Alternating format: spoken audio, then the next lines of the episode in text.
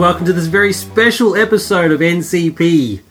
Every episode is, of course, special, but this is extra special. Because it's 163. No, it's because it's XXL special. Okay. It's our it's our special AMA episode. Yay! I know this is uh, it's an experiment. We're going to see how it goes. I, I'm uh, what's the word? I'm Cautiously optimistic. I'm cautiously optimistic. That's Yeah. the phrase.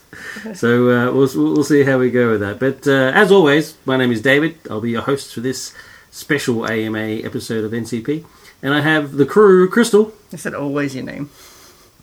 is my name always. As, as always, your name is always David. It's always David. Okay. Better change it on your passport.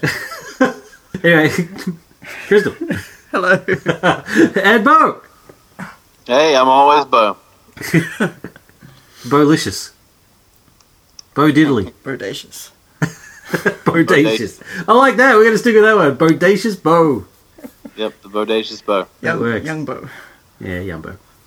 Um, so yeah, so for this episode, you were in control. It's basically if if uh, we we we put the call out for some uh, questions or basically content for this episode. You know, questions, movies, uh, things you wanted us to review. You know, movies, books, comics, whatever. You know, discussion topics, that sort of stuff. And if we didn't get any responses, there wasn't going to be an episode. It was basically just going to be me rambling like an old man. He's like, "Oh, we didn't get any responses," but luckily I don't have to do that because we did get responses. So if you don't like the show, it's all your fault. So would there would there have been no show, or would it have been uh, would it have been you complaining that there was no show? Yeah, it would have been, it would have been me complaining that there was no show. but you would have recorded that and posted that. Yeah, so not a uh, not a very interesting show. But luckily, luckily for you, for me, and for you, uh, we actually had uh, a pretty decent response. So we actually we have a show. In fact, we have we had such a, a, a great response that I think this show is actually going to go a bit long. So I will uh, we'll have an intermission in the middle. I got a I got a uh, little mini electronic drum kit for my birthday. I, I might play that during the intermission. You know, you know, it's podcasts. They can stop and have an intermission anytime they want. Yeah, it's yeah, it, it's it, it will have an intermission where you can stop Yeah. and go get a coffee. Yeah, we'll do that. Yeah, just in case. Anyway, so uh, so uh, so we're very thankful to uh, everyone who took the time to uh, throw us a question or suggestion. Um, this episode is for you. It's by you for you. So awesome sauce. throw awesome sauce in there somewhere. Gravy on top. We've- yes. So for this episode, we received two review requests, uh, two movie reviews, and a bunch of questions. So what I'll do is actually I'll have uh, a review, and then a bunch of questions, and then the second review, and then we'll finish up with some more questions. How's that? Does that work for everybody? That works. Awesome, sweet. So let's uh, let's uh, this is going to be awesome. So let's uh, get it cracking with review number one. Now I didn't uh, I didn't actually ask permission for people for to people use people's names. I'm just going to use their first name Okay. to, to let people know which ones they were. So thanks to everybody. Uh, so review number one is from Katie, and she has asked for "We Are Still Here." Now, since I'm the only one who actually seen "We Are Still Here," it'll be just me reviewing it. Okay, "We Are Still Here" is a uh, very recent horror film uh, from 2015. Uh, it's like a horror thriller type film it has a, a sort of a throwback to the, the horror films of the 70s so it has a lot of you know very uh, it has a lot of establishing shots in fact too many establishing shots of, you know the countryside and the environment and that sort of stuff and it has quite a, a slow build until you get to the actual you know, it has like a slow slow build of sort of creepiness until you get to the, the full on ex- explosion of horror at the end, sort of stuff, which I quite approved of. I mean, other than the ridiculous amount of establishing shots, I mean, there's like it takes them almost two minutes before we even get any dialogue, because it's just people driving through countryside and stuff. So it didn't do it for me at all. But I do, I really, I, I really appreciate the uh, the sort of the seventies throwback and uh, sort of like you know building up the suspense before you got to the you know the the uh, to the end. And then, uh, quite cool when the end eventually then comes, like the, the, the big reveal of, of. That's not really a spoiler. Basically, the story is a haunted house story. So, at the, the big reveal is the is the ghosts at the end, um, and uh, they're awesome. They are absolutely brilliant. You can see where the where the budget of this film has gone because there's not a lot of sets. It's basically the house itself. Uh, the countryside is, is almost an, is a character of its own, and uh, there's a, a scene in a, a steakhouse or a, a rib a rib joint or whatever the hell the place is called. Um, and uh, which unfortunately was not Outback Outback Steakhouse. I was very, I was disappointed by that, but it was something similar to that.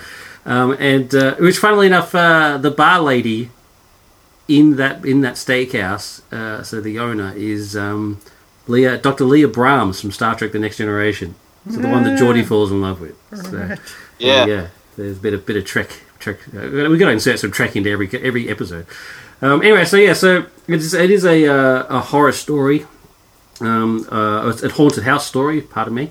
Uh, it stars uh, Barbara Crampton as Anne and Andrew as Paul, and uh, they've just lost their son uh, in a car crash, and so they've come to um, so they've come to New Hampshire to uh, um, to sort of you know to get through the grieving process and uh, and you know move on and that sort of stuff. But Barbara is is is quite distraught as you would be with the loss of your child, and basically just can't let it go. And not only that, when she comes to the house, she think, seems to think this is it's like their holiday house or something. She seems to think that their son is that his presence is still around, and uh, it basically makes it harder for her to let go. Um, so she calls in uh, the help of her friend uh, May, and who played by Lisa Marie, and her husband Jacob, uh, played by Larry Fessenden. Who uh, Larry Fessenden, if I do if I do recall correctly, was actually the the man behind a horror film studio. I should have looked that up before I started talking, but I'm I'm pretty sure he is like a producer of uh, horror films and stuff like that. And he's bloody awesome. He's basically steals the show. He's essentially he's if you can sort of picture Jack Nicholson from The Shining, he's basically that guy, but nicer because he's like stoned. He's a stoner, so he's basically Jack Torrance as a stoner. Here's Johnny, man. Yeah, yeah exactly.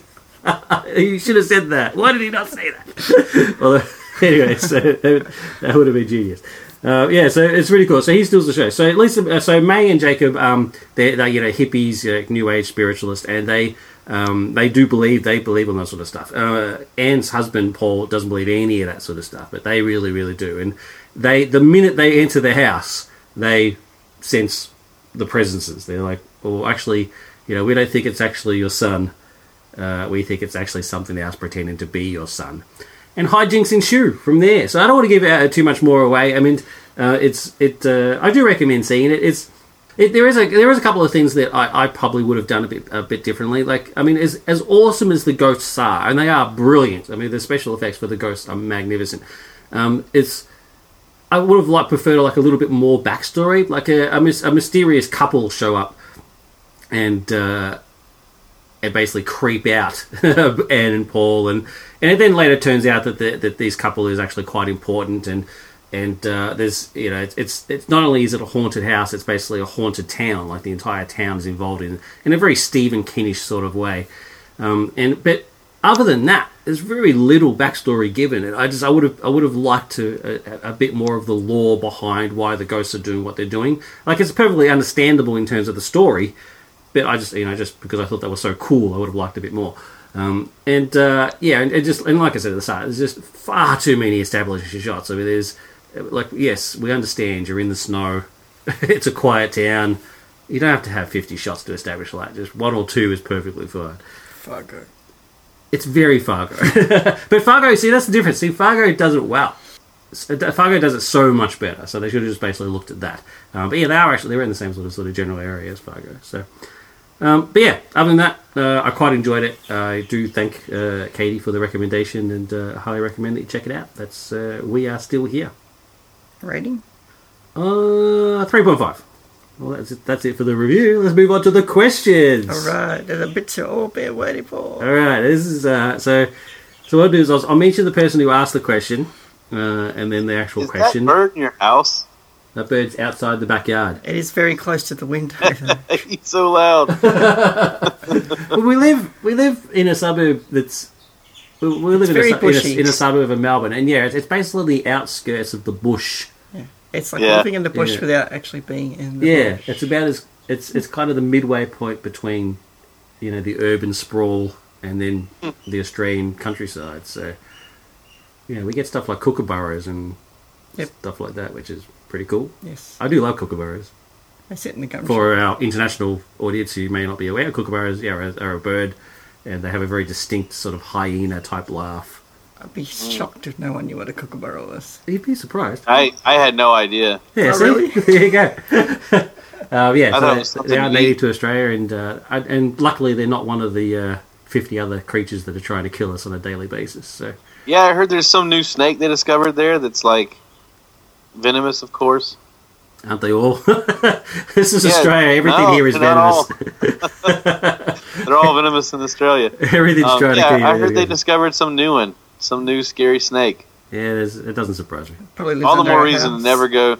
Listen, I don't go in my garage. uh, if I see a snake in there, I'm not going to Australia. You know. Dude, you are coming to Australia. We're, we're going to make it happen. I've only seen one snake in our backyard, and all the time we've lived here. That's true, and it wasn't even in our backyard. Well, it was. Then it went into the. Yeah, backyard it was kind of us. semi in our backyard. It was under the fence. It went under. It was on the fence. It was in the about garden Whether to come in our fence. backyard or not. Oh, gee, comedy gold. All right, so on to the questions. Uh, sorry, but uh, sort of divergence there. Um, so yeah, so what we're going to do with the questions is uh, we're going to, you know, either short or long answers. I'm cool with it, crew. So whatever you decide to go with, it's, it's fine with me. And uh, Where the spirit takes you. whatever the yes, exactly. I'm going to stop repeating everything you say. Um, I don't know. It's a weird You habit. wonder why the show's so long. Yeah, if we cut out all the bits of me repeating everything you say, the show would only go for 20 minutes. all right, so let's go with the questions. I'm very excited. This is very, very cool. Question number one is from Black Sword. If you could rewrite the ending of any movie, which one would it be, and what would you change?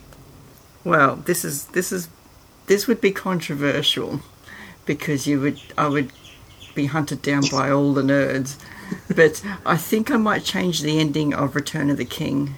I know it's I know in the books that, that it still has the same amount of endings. Like there's about three different endings in the books. Yeah. But in the movies, you're sitting in the theater and it's just. Oh my god. lo- Yeah, I know what loved it. I, I, I would give it five out of five, but it's like end the movie already. so I would maybe narrow that down just to the one ending. But which one would Yeah. it be, though? Because each each ending is is important.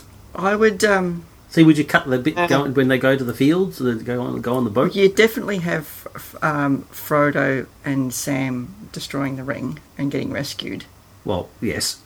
and then maybe a brief visit th- back through um, the Shire Right. On their way to the Grey Havens. Yeah, Okay, I, I think so. okay. When I I when I love that movie. Whenever I saw it in the theaters, that was what I thought too. It was Mm-hmm. just like, when is this thing? Like it's ended like eight times now.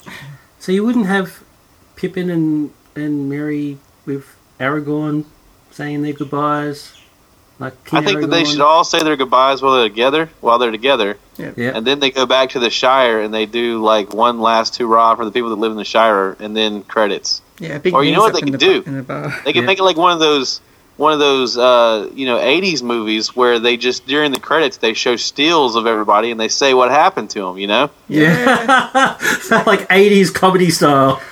Yeah, they just they have stills of everybody and they give you the little brief history of what happens after the after the movie ended. Yeah. I'm very thankful they didn't do that. I like that style. I also like the uh, the '80s scene of the credits where they have the bloopers popping up in between. Yeah.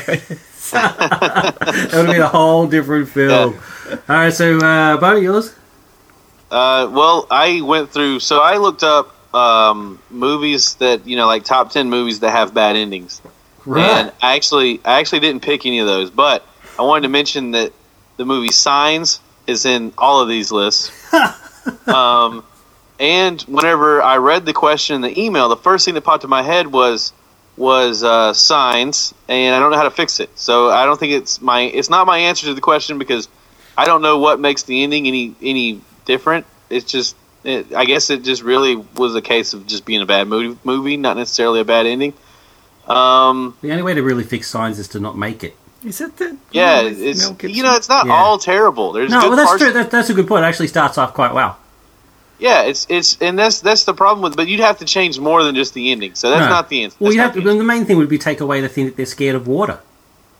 Why do you Yeah. come? Why do you come to a planet that is 80 percent water? Yeah, yeah. No, that doesn't Mars. make any sense. There's only Yeah. like you know micro percent water.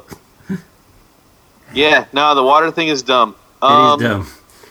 And also, The Dark Knight Rises. I was thinking, I wonder if the ending would have made that movie any better. Yeah. Um, and I think that a better ending probably would have made it better, but it's still not a very good movie, so that's not my choice either. um, I landed on Ender's Game, uh, the movie. Yeah, and the reason why I landed on Ender's Game is because I wish the ending of the movie it was similar, but it wasn't the same as the ending of the book. And I feel like the book gave a way better ending than the movie did. The movie kind of like wraps the, you know, wraps the ending of the of the book up in like this. And, and to me, the ending of the book is what made the book for me. Like I, I was kind of on the fence. Read, I know I read an entire book and was on the fence about it until the very end, but I was on the fence about it. And then at the end, it all came together perfectly and had a nice bow, and you know, you know, just tied off perfectly. And I feel like the movie the movie like diminished that a lot by not going with the exact same ending. I mean, it's a really similar ending, but it's definitely you know like they only did the game once. You know, they only showed Ender playing the actual like you know video game thing once. Yeah. And and so it it, it didn't really like tie into the ending that well. You know, in in the movie. He, he just goes to this place that resembles a castle that was in one of his dreams and, and, and sees the alien there. Like it's not like I mean, honestly, that's kind of philosoph- like not philosophically, but that's essentially different than than the way it was in the book, you know. Um, and and I think it would have been. So I'm not really changing the ending of the, the ending of the book per se, but as if I were making the movie, I would have kept the ending of the movie closer to the original ending in the in the book. Right, yeah. I agree. The ending of that book is the best part of the book. Yeah, see, I, I don't know. I actually quite, I actually thought the the end of the film was the best part about it. I've not seen the film. I mean, I do like the fact that it's compressed. I mean, I didn't like the book enough to actually want to see the film, but Yeah, but I do, but I do appreciate everything Bojo said. It all makes, yep, I, I, yeah, it all makes sense. I think, and, and what's odd is that the they left in so many like little scenes Yeah. that make you feel like it's staying true to the book, but really, kind of the big picture wa- wasn't you know the same as the book. It's, it's, it's kind of a weird, uh, a weird tactic they used there, where they got little details but then left out big details. You know what I mean? Yeah. Um, well, that's. I mean, that's. I'm. I'm glad you guys uh, come up with stuff because actually, I actually couldn't. This was the only question out of this list that I couldn't answer. I actually kind of can't answer it because I, I struggled with it because part of it was, well, do I change? Am I changing the ending because the ending was just total rubbish and I thought I could do a better job, um, and sort of make it a better film, or am I changing the ending because it's so cool that I, you know, I don't want the film to stop, so I want to change the end so that it, it creates a, se- a you know, it, it demands a sequel of some kind or something like that. You know, I, I, I really, I really, really struggle with it. I do, I do agree with the signs thing. I do agree with the Dark Knights thing. Um, I thought, I mean, just, I mean, funnily enough, I thought Hancock because you you know, changed the whole second half of the film, though. well, that's true. That's a good point. um, so yeah, I, I don't know. I, I just I couldn't I couldn't come up with a single film that I would just that I I demand the specific ending change. I did think about the accidental tourist just because the ending is completely opposite to the ending of the book. Yeah, it's it's an I- excellent you it's an excellent question, and I just I can't answer it. There's too many. I got seriously. I got I'd have like a hundred. Too many. Yeah, that's the thing is like this. I come across this all the time where I leave a movie theater and I think, oh, I would have done it so differently. But whenever I'm I'm asked to sit down and, and come up with one, like I can't, I could not think of one for the life of me. But I feel like I do this all the time. You know what I mean? Yeah. Oh, well, there you go. So that's an example of how good this question is. It's uh, it got us, Yeah, you definitely can relate to it. You know what I mean? Yeah. got us all thinking. It's Cool. The uh, next question was also from Black Sword. Which celebrity would betray you if there was a TV miniseries or film about NCP? did you say portray or betray? Portray. Portray. Yeah. I feel like Brad Pitt would just stab me in the back, betray me. uh, Seth Rogen for sure. oh, that's an awesome one. Seth Rogen. That's that's so good that actually steals mine now. God damn it. That's actually perfect. That's a perfect fit for Bo. Yeah. I I have a funny story too. I was at work one time, and this guy who was obviously like stoned out of his mind. I had to come up to I had to go up the one the registers to like fix something, and he was waiting on me to fix it while he was ringing out. And he stops and he goes, "Whoa, whoa!" For a second there, I thought you were that guy in the movie, and I was, and for some reason, I automatically knew he was talking about Seth Rogen, and I was like, "Seth Rogen." And he was like, "Yeah, that's the guy." And I was like, do you think I look like the guy, or did you like literally think that guy like worked at a retail store? Like in between movies, he just works here and fixes registers. Just research. And that, that is the kind of response that Seth Rogen would have had. So it, it, it perfectly fits. That's gold. Uh, All right, Krista? Well, the first thing that came to my mind, first thing, sorry, the first person that came to my mind was Pamela Ray because somebody who comes into my work actually once told me that I remind him strongly of her. But I've looked her up and she's significantly older than me. Who is she? She's a she's originally from Canada, but I think she does a lot of Australian movies. You have to Google her. Okay. Pam- I- that's Pamela Rabe. Rabe, R A B E. Then I thought Tamsin Greig, or Greg, from Black Books, Right. because she's quite funny. Okay. But then I dismissed that because she is also older than me. Then I thought David Williams, just because, just for the lols, because that'd be hilarious. Get him in a skirt and have him play me. But then I thought if it's an NCP movie, David would have the final say over everything. So I decided on Sarah Michelle Gellar. Sarah Michelle Gellar. Yeah, That's, that's pretty we're good. probably of an age. That's that pretty good. work. That's pretty good. I knew he'd veto David Williams. Um, yeah, well, I, I also had multiples. I couldn't really quite decide. It sort of depended on, on sort of what sort the, the format of the biography, the sort of movie was. So um, I did think Nicholas Brendon um, from Buffy, but hopefully not because that guy's a train wreck now. I don't know what's going I was on there. say he's always in jail for Hell, DUI. he, he just got arrested again yesterday. It's like Nicholas, Or what are you doing, public. I don't sir? know if it's What are you It's doing? because it's you, and he, you're just framing him. So, but I sort of, I sort of, I, I finished on um, Tobey Maguire. Oh yeah, that'd work. Yeah, Ah. I, I think that would work. Yep. Yeah, I had I had others. I had alternates, but uh, yeah, I think Tobey Maguire's the one. I want to like Stre- like I don't look like Seth Rogen, but I can No. see we're the same type. You know what I mean? Like Yeah. the the heavy set glasses. We don't usually have. We're not clean shaven, but not full bearded. You know, not Zach Galifianakis or anything like that. Um, yeah, so I'm like the same type. Yeah. You know, Can Yeah. we go back in time? yes. Yeah, Then, then um, young William Shatner for Bo. young William Shatner for Bo is spot on. that is spot on, dude. See, Bo's easy. Why is Bo so easy? We're very generic. Um, all right, so the other one is uh, also from Black Sword. If you had a drink named after you, what would it be called, and what would the ingredients be in it? Well, if it was named after me, wouldn't it be called Crystal? No, well, no, yeah. I guess that does make sense, but but uh, sort of like you know the, the, the crystal bomb or you know the, the the crystal cave or crystal delicious or I don't know whatever Crystal entity. crystal entity. I don't know. It just makes us I do have the ingredients for it though. you got the ingredients. All right, hit me. It would have to be tea. Tea. So it'd be black tea, and I'll make it iced because I'm assuming it means an alcoholic Yeah, cocktail. I assume that as well. So with um, apple juice in it, and you could have it either virgin or not. So if you're having it virgin, just black tea with apple juice and ice.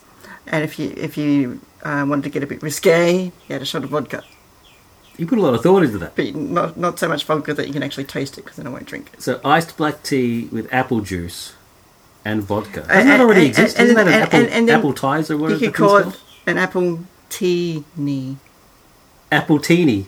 I'm sure that already exists.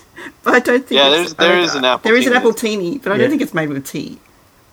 Oh yeah, Yeah, right. I apple like it. So yours is apple teeny. All right. Yeah, it's- and it's spelled apple yeah. T T E A. You put so much thought into this. I feel bad. Yeah. Um, this, it, it, this is uh, copyright TM copyright Apple Teeny. Bo, have you got one? Mine would be something, probably something coffee, coffee flavored, uh, but with high alcohol uh, content. What would be the twist? What would be the twist that made it that made it the bow? It would have to be called the bodacious something. yeah, for sure. It would be the bodacious bean, and it would be a coffee flavored, coffee flavored beer. I'm more of a beer drinker than I am like a. See that A mixed that, that works. A coffee flavored beer. So That- put coffee beans in Yeah. with the hops. yeah, I'm sure because that you, get, you get drinks like uh, uh, porters. Porters are sort of like chocolatey, caramelly type beers. So you can do a coffee one for sure. Yeah, surely. Yeah. It does. Oh yeah, I, I got a coffee beer in the studio. They, they exist. There you go, coffee beer. All right, so bodacious bean. The bodacious bean. Coffee yeah. beer. All right. Um, this, is, this is another one. I, I found this kind of hard as well because my two favorite drinks. Uh, well, my, my the only alcoholic drink that I actually don't mind is Bailey's. Um, 'Cause you're an and old man. my favorite non-alcoholic drink is watermelon juice, You can't mix. and you can't mix that. That, that just doesn't work. um, so, uh, so That's uh, called vomit. yeah, it's You're so right. Um, so I sort of I I also see strangely enough I also went sort of a tea-ish type route, um, and so mine was also black tea but with watermelon juice, and I thought just for a mix a bit of whiskey, but then I realised that would taste terrible, Yeah, probably would. so I just stuck with Bailey's Bailey's on ice with some chocolate milk. Bailey's chocolate milk and ice. Okay. and it's called Waldelicious.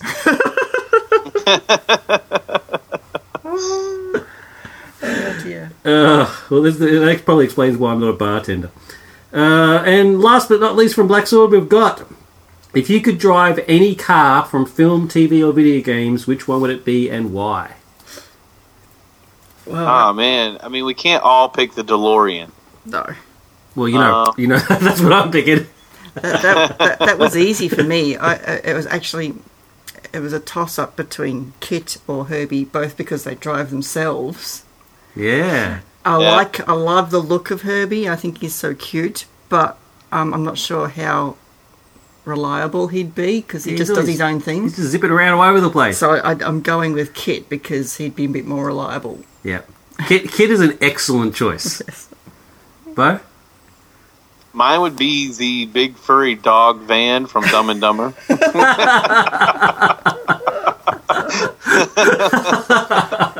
oh, I'm loving these responses. Um, well, mine's boring. Obviously, mine will obviously be the DeLorean um, Mine, but- mine really would be, yeah. Yeah, but I- I'd, I'd also go Kit. Kit's a, a fair choice.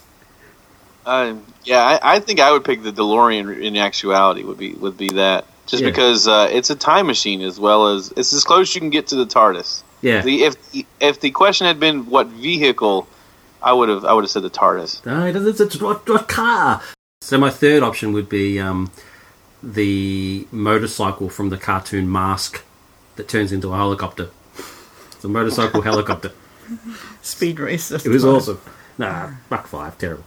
Uh, so yes, that's uh, that's the last, one from Black Sword. So thanks, man. That was uh, very very cool. Uh, let's move on to Jack, and he's asking: Can Hollywood come up with new heroes and villains? What would we like to see? What has been tried and, and has either been successful or failed miserably? That's actually multiple questions. So let's start from the start. Can Hollywood come up with new heroes and villains? Have and have they have they actually done it? Yes, they can, but they've, then they've got to get them to the studios. Who are they willing to take a risk on something new, or are they going to bank on something old that they know that's going to make them dollars? Yeah, Yeah, that's that's pretty much it exactly. They, I mean, they, they've Well, clearly done it I before. mean- like I mean, you know, stuff like Condorman and in the Incredibles and, you know, uh, like, and the that's- Incredibles and well, the Incredibles are just a rip off of the of the Fantastic Four. Let's be honest. Um, They That's far are, but better I mean, movie. in the same Yeah. way that you know, DC and Marvel ripped each other off all through those years. I mean, you could you could Yeah. parallel so many heroes. yeah, that's that's a, that's true. Yes, I mean, yes, I mean, yes, it can be done. I mean, even, But maybe I mean, that's part of the peop- question. Maybe What? it's one of those things where it's like every type of story's been told. You know, maybe the question kind of like goes to that. Like, um, can they really, you know, like, can they really come up with a superhero? And he didn't necessarily say super, but can they really come up with a hero that is not in any way similar to previously told stories of heroes? And, and I think that's probably we've probably told them all. Honestly, I mean, there's only way new ways to put different spins and takes on on it. Doesn't Yeah. necessarily have to be a whole new superhero. Just uh, it does just not rebooting the same old ones. Yeah, I mean, that, that's a good point. Put a new concept on an old old story or something. Maybe. Yeah. Yeah, Like, well, what about well, that I'm- I'm with Fink- Bo. Is just, I mean, they've, I mean, they've, they've, they've told just about every story, so it's going to be pretty hard to come up with a new hero villain, you know, whether it be superhero or not. I mean, like like Bro said, he doesn't specify that. Um, but so I'm, oh, so I'm with that totally, and I- but I'm also with the. I mean, it's just I'm just tired of the reboots and stuff. I mean, maybe get some some new some of the other superheroes in there. I mean, I'm, I mean, I'm so excited for Black Panther. Yeah. I'm so excited for Captain Marvel. I'm so excited for Shazam. You know, I mean, just get some people that we don't actually we haven't seen. We've seen how many Spider-Man films do we need to have? Or if you are going to do a reboot, stay away from the origin story. Yeah. Just make Yeah. do another story further down in their timeline. Well, you can understand why they do the origin story. I mean, it's, I mean, it makes a lot of sense because you've got a new generation that may or may not know the origin. It does, but they're not idiots. They can figure it out. You know, that, or you can allude to it during an like a, a whole story about something else. It doesn't have to be always how they started. Yeah, I, I, I no, I, I do disagree with that. I, I think that, I think having the origin story is important as long as it's not drawn out. Like it depends on how you do it. Yeah, that's what I'm saying. That they, but the whole film tends to be the ho- the origin story, and then Yeah. they reboot it again, and it's the origin story all over again. Yeah, if it's just if They it's just should a, a couple of minutes at the start of the film, then that's fine. Yeah, we should start a tradition of just like a prologue before the title sequence. You know what I mean? Yeah, actually, as, as um, Richo, who's also on, on the alternate episodes, and then I and come up with the, the perfect Spider-Man intro was uh, was James Bond style. So he's you know their, their tendency to have so many villains, and I mean the, the reason Spider-Man three fa- one of the reasons Spider-Man three fails is because there's just too many villains. I mean, I would have had we, we would have had someone like Sandman just happen at the start. Like Sandman shows up, Spidey shows up, they beat each other up, he gets captured, bang, credits roll, never see Sandman again. I mean, that, I, I think that would work. Yeah. And that could work for anybody, Batman, stuff like that. Superman comes from Krypton. That's all you need to know. Move on. Move on. Yeah, you know, you tell- you're right. Um, and I guess his question: What has been tried and either been successful or failed miserably? I think we kind of covered that really. Um, Yeah. Well, I mean, you've got stuff like um, all superheroes must die, and um, Kick ass. kick ass. Yeah, that sort of stuff. So they're, I mean, they're well, they're non, you know, non Marvel DC type titles. And and, and uh, what's that other one about that that dude who thinks he's a superhero but he actually has no powers and just runs around? Is that the the one with the where he hits people with a wrench? Yeah. I think it's called Wrench. No, it's, It's not got no, some weird name like that. Yeah, it's got, it's got kind of some, some name like that, but it's not, I, don't, I don't think it's called Wrench. But I don't, I've seen but anyway, so it's, I mean, they- so they do they do give it a shot. Hancock, Um, yeah, Hancock, exactly. which succeeded halfway, half of the movie and failed for the other half. So that fits both criteria. It fits both. Yeah. So do they do they do the successful? Wait, well, we're not. Well, let's face it, they're nowhere near as successful as you know the sort of mainstream type movies. Uh, but I don't think they automatically fail. It really depends on the film. Although all superheroes must die is awful. Avoid. Uh, but you know, there's others. Yeah, Kick-Ass was was quite successful, I didn't like it. but it was still successful. Yeah, but it, that's not gonna, it's, he's not anywhere near as successful as Superman. So we can- The other part to that was what would you like to see? Yeah. I'd like to see a totally new blockbuster film um, that's so successful that in 20 years' time they'll want to remake it and all the youth of today will be up in arms because it's not the same as what it was when they were kids. I like it. Good way to end on that one. Uh, next question is from Katie. What is the most stupidest thing you have witnessed someone do or say? Well, Tony Abbott knighting Prince Philip. that was pretty stupid. I actually found this quite hard because I witness stupid things on a daily basis, and, and often I'll think that's the stupidest thing I ever saw, but then I, I can't really think of it. But can I say the bravest thing I've ever saw, seen? okay. We were, David and I were out, I can't remember where, but we were standing on a train station platform about 10 o'clock at night. And there was somebody sitting in a wheelchair. The brakes failed, went over the edge Oh, of the platform onto the track, and without a second passing by, about 15 people jumped onto the track without even looking for an oncoming train to get this person off the track. Hmm. That- I mean, she, she said the stupidest thing I ever saw, but that was just I can't. I'm thinking like it's one of the most awesomest things I've ever seen that popped into my brain. Okay. Well, we'll, we'll include that into the questions. But the question was the stupidest The stupidest. thing, Thing. Um, but, but but also the bravest thing. and, and I've got the weirdest thing, which maybe not the stupidest thing. Okay. Um, when we were in New York having um, dinner in a diner on uh, Second Avenue, there was a it was it was starting to rain and it was getting dark. And there was a man running down a street wearing what looked like a lady's satin nightie, but only come down to his belly button, and he had no pants on.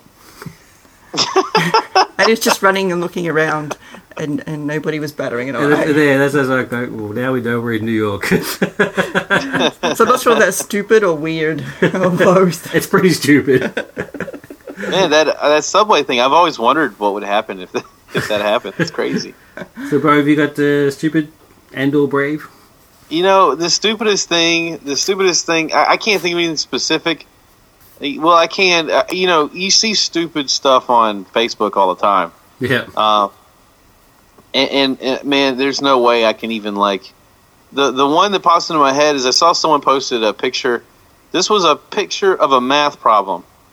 It was not even a complicated. It wasn't even complicated math problem, Hmm. and it was like post the answer, and everybody's posting all these different answers, and it was uh it was a uh, you know please please excuse my dear aunt Sally. What do they call that? Where you have to do it in that order Yeah. it was one of those math problems and people were posting the wrong answers and, and some dude in the chat in the in the comments was like well it depends on when you went to school because when i went to school you were told to do it from left to right and then nowadays they teach them to do it in a certain order based on parentheses and and like i'm like I didn't put this in the comments, but like I'm like, no, like that's not how math works. Like you're a fucking moron. Like there's one answer to every math problem, and if you have a different answer, then you're wrong. And I, I get like if this was like some kind of quantum physics or some kind of weird, you know, problem that was posted, but it was like literally like fifth grade remedial math, and like like these people are arguing over which answer is right, and I'm just like, this is like the dumbest, the dumbest possible thing that I think I could have seen. Um, and just stuff like that on Facebook that people post. People people are just complete idiots on there, and and I think that there, I think that there's a certain, you know, I don't know if it's a generational thing or if it's just a certain like, uh, you know, there's just some people that just don't understand sort of the etiquette of the internet, and people can look really, really freaking stupid on uh, on Facebook. I agree. It's like I, I know a lot of people who actually don't think before they speak and just spew out nonsense. But, but surely, if you're going to the uh, effort to type this in onto the internet, surely you could have like a second to think about it before you just throw any old. Yeah, yeah, yeah. My, my favorite No, are the- are the well, ones on on uh, Nine Gag when they do Nine Gag. It's usually it's usually a, a picture and it's got text on it. So it's just you know, Yeah. with, it's the joke is the text, and the amount of times that there's a spelling or gr- uh, grammatical error. It just Yeah. it just makes me want to pull my hair out. It's like if you've taken the time to make this image, like this is permanent now. Yeah. I mean, make sure you spell it right. Spell check, people. Spell check. No, yeah, no. They they throw it together like, oh my gosh. Um, well, working That- working uh, my my stupid one uh, working in retail, and I'm sure Bo can relate, uh, and also you know Crystal with her job. We um we see a lot of stupid stuff. um, I, I mean, I, I don't work in retail now, uh, thank God, and uh, I, uh, but uh, back in the day I worked in retail, and um, I worked at uh, EB Games, as been mentioned before. Anyway, so um, at EB Games, uh, I don't know if they do it now, but uh, back in the day they used to sell um, a like an, an add-on warranty an additional warranty for uh, your consoles. Um, Which is ridiculous, and I'm not going to go into legality, legalities why. yeah. Um, anyway, so it was an, it was an extra charge, and, and yeah, as, as Crystal pointed out, it's in Australia that's actually kind of pointless. But anyway, but but anyway, this lady uh, she had bought her PlayStation Two and and uh, and she bought her extended warranty type stuff, and then her house got robbed, unfortunately, which is you know it's a shame. Um, and she came in asking for a new PlayStation uh, based on the extended warranty thing, and and we had to explain. It's like, no, you don't. The warranty doesn't mention anything about getting a new PlayStation It's if not yours gets stolen. It's it's Yeah. uh, it's if so, if it breaks or it's faulty in some way, then you get a replacement. But not if it gets stolen. And and she wasn't having a bar of that. And and uh, you know, it, typical causing a scene and all that sort of stuff. And you eventually calmed her down. And that's that's by no means the stupidest thing ever. But as she was then, after she eventually was was leaving the store, she turned around and said, um, "How do how do I know that you got you didn't rob me?" and and and I'm like, "What?"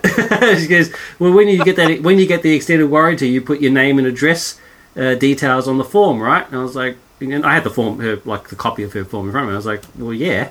She goes, "How do I know that you? This isn't like some sort of scam, like EB, like gets people's names and addresses, and then like you know, Goes and steals then their robs, PlayStation. robs the stuff back." They've got a band of thieves. Ninja I know. warriors. It was like yeah, it was like a team of thieves that they've, they've got employed, and anyway, so that was just, I mean, it was so ridiculous that I just started laughing. And, and, and thankfully, like everybody else in the store who was watching the show um, also started laughing and she eventually just walked out. So, I mean, I, do, I, do, I, did, I did kind of feel bad for her, but, but god damn, that was a stupid thing to say. But, uh, No, yeah. I've had those, man. And speaking of working retail, you hear a lot of stuff like that. Like, yeah. uh, I, I I can think of someone wanting to know, um, you know, sometimes working retail, you get backed into a corner where you're explaining something to somebody, and you really are, are like at the end of like you, you so, you know, you take something that may be you know somewhat complicated, and you kind of dumb it down to the next level, and then and then if they don't get that, you you lower it to the next level, you know. But eventually, you get to the bottom of the of the ladder where you're just like, there's no longer any way for me to explain this to you without you feeling stupid. Like uh, like I don't know how else to, you know, like. And I've even told customers like, I I really am out of options on how to better explain this situation to you. like like we've reached the end of it. Like I don't know what else to tell you. You know, like that's that's definitely happened to me on numerous occasions uh, with things like this lady, you know, wanting to know why her stolen her stolen product wasn't covered under that, that sort of thing. Definitely happens all, all the time. oh, gee. I was training somebody one. This is a different job, but I was training somebody one time, and uh, it was me and another guy, and he asked the other guy that was with me. His name was Tremaine. Me and Tremaine are training this guy. I don't remember his name. He asked Tremaine. He's like, um, "If I have to sneeze, what is the proper protocol for sneezing?" And then, and I looked at Tremaine like I, I want to wait and see what this guy says. And uh, Tremaine, he came up with something. He was like, "Oh, well, what we do is we we cup our our we cup our right shoulder, and he's like, we cup our right shoulder and sneeze into the right shoulder." And then the guy was like, "Oh, okay, I- I'll uh, I'll practice that." And then. And then when the guy walked away, I just looked at Tremaine. I was like, I can't believe you can't. You had like an official ruling on that. Like, like was that in the handbook? And I didn't read that section. That's brilliant. oh, jeez. All right. Uh, next question is from Mel, Okay. and she has asked. Well, it could have been a he or a she, but I happen to know that it's a she. Uh, what have you learnt since you started the podcast? Now, that's an incredibly broad question because I've learned Yeah. quite a lot of things over the years. question. But I, I guess, in general, in terms of what have I learnt since starting the podcast, uh, I've learnt that despite what I thought, I'm not actually always right. Uh, What? I know. I don't know. You're still working on that one, David. I'm still- don't I'm still- down. Yeah, I'm still working on it. Um, I'm still. I, I used to. I used to think I was right 100 percent of the time. Now I'm thinking it's around maybe eh, 97, 97 percent. I feel so disillusioned. But other than that, what have I learnt? I've learnt that uh, editing was not as easy as I thought. Uh, I've learnt that I have zero Photoshop skills. Um, yeah, and that and I get and that podcasting is a lot more effort than I thought it was going to be. Uh, in terms of the positives, what have I learnt? What have I learnt? I've learnt that Bo is awesome because we met through the podcast. Um, I've learnt that uh, podcasting is a lot of fun. Um, I've learnt that I've learned I've learnt you know things just during the course of the show, like researching, like we've had to research stuff for topics that we've done and and uh, things like that. So I've just you know my my level of you know nerdy related knowledge is has increased and and uh, I've just learned to sort of have fun with myself. You've I mean- loosened up a lot. Yeah, I'm, I mean, I'm happy. I'm happy to be the the uh, the butt of the joke, if if it, if that's what makes the show funny, and uh, Most of the time. that's true. Um, I mean, back in the in the my previous podcast uh, that I was on, uh, Black Panel, that was basically that was that was the, the that was the the thing. It was uh, That was your stick. it was one of my stick is that I was the butt. So and I was cool for that to happen. So, but yeah, I mean, I've just yeah, I've learnt that podcasting is awesome and that people generally are also awesome. Um, I've learned not to be so fussy about putting it together and embracing podcast as a medium as separate to other broadcasting mediums. So it doesn't necessarily matter if you can hear that loud bird in the background. Hmm. or uh, the dog barking next door, as long as it's not interfering too much with what we're saying, it's all a part of bringing the listener into our little world for the hour or so that we share ourselves for a week, each week. Um, Awesome. also, I have learned things about my fellow podcasters. Uh, Some things you wish you didn't know. no, I was just uh, well, mine's just something gone blank. I had something really cool to say and it's gone. Oh, I'm sorry. Oh, that's right. Well, it, it, David, especially. I mean, I thought I knew him pretty well, but when we we started podcasting and he's getting interviews with all these people, and I've I've, let, I've listened to the interviews, and he has this skill that I never knew existed, where he can just talk to people and make them feel at ease and, and get good quality um, answers back from them and make them say stuff that they uh, probably hadn't thought about before. It's called spiking their drinks. Getting them happy. And I've also learned partly through those interviews and, and just uh, doing research and uh, for the podcast and listening to people and. Well, we've always known this that people can change their minds, but um, what what specifically I mean is, um, say like for a celebrity, people tend to take what they say as set in stone for the rest of their life. So if somebody um, some famous movie star, say, like say Robert Downey Jr. for example, said something in 1982. Um, that can get thrown back in his face um, in 2015, saying, "But you said." Yeah. It's like Yeah. they're not allowed to ever change their minds, but people can change their minds and their opinions can change and they can form new opinions and, and new ideas about things. And, and it's the same with us doing podcasting. We, we might think things a certain way when we first start, and then we learn things and grow and do things differently. And um, I've noticed my reviews change over the podcast over the last four or five years, however many years we've been doing it, have gone from trying to be structured and, and, and do it correctly to just talking about what I enjoyed in the in the film, book, Hmm. music, whatever I'm doing. Awesome. Yeah. Uh, I think the the main thing uh, that I kind of want to touch on is that the world is a lot smaller than you think. Hmm. Um, one, one thing I learned from podcasting uh, is is just that, just that it, you think you know you think um, New York City is a world away, and and it's it's really not. You know, um, and uh, you know Australia is is a world away, and, and you know what would it be like to meet people in Australia? and it's and it's really not the world. The world is small, man. It's it's it's you know um, because of podcasting, I've been introduced to people and, and met people you know from all over the country and and all over the world even. And it's uh, the world's a lot smaller than it used to be.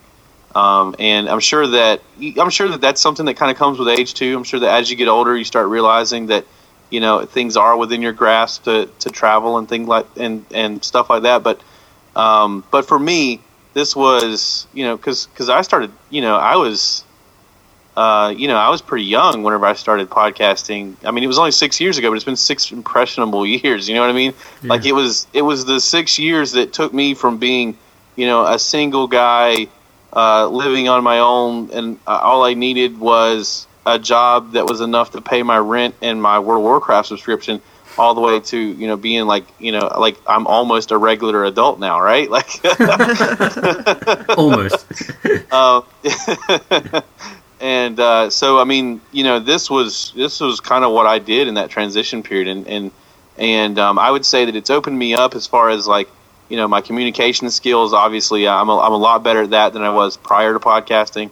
Um, one thing I've learned is is to be in the moment with things. You know, whenever whenever you're interviewing somebody that was your childhood hero, in that moment, you have to make a show out of it. You know, you can't you can't be googly eyed and and like you, you know you you have to you have to do your job and get something out of this. And and I've carried that to other other things in life, like um, you know if I'm talking to a, a pissed off customer at work, or you know if I'm if I'm you know oh just the other day this uh, I had to talk to some uh, some you know uh, like upper business people for the company I work for that normally I would shy away from and never even go near and you know hide in the bathroom until they left just because I'm so worried that I'll say something stupid that I'd rather just not even talk to them.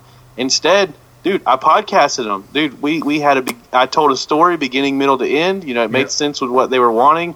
um, you know, it was it was a skill that I've learned from doing this, and and um, Awesome. you know, there's a lot of cool stuff that comes out of doing it. You know, That's cool, man. none of it goes into a bank account, but it's cool stuff nonetheless. Goes into the bank a- account of life. That, yeah, that's so good. the life, the, the bank account of life experiences. Um, but yeah, no, it's yeah, it doesn't podcast. It doesn't make you money. That's what I've, that's what I've learned. Podcast is not a get rich quick scheme. That was a good question. Uh, the, the next one is also from Mal. Uh, a little bit, little bit, little bit, little bit more low key than the than the other question. Uh, the sexiest sci-fi hero. That's very specific. Sci-fi hero, sexiest. Sci-fi hero. Uh, not not necessarily the actor that portrays that, it's it's the actual hero themselves. I guess so. Which which sci-fi hero gets your motors turning? Matt Smith. Dude, that's that's wrong in many ways. so many levels. Who wants to go Uh, first? Who wants to go first? No one wants to go first. Yeah, uh, I, I will. I will. All right. I think you know, I'm I'm staring at a picture of her right now.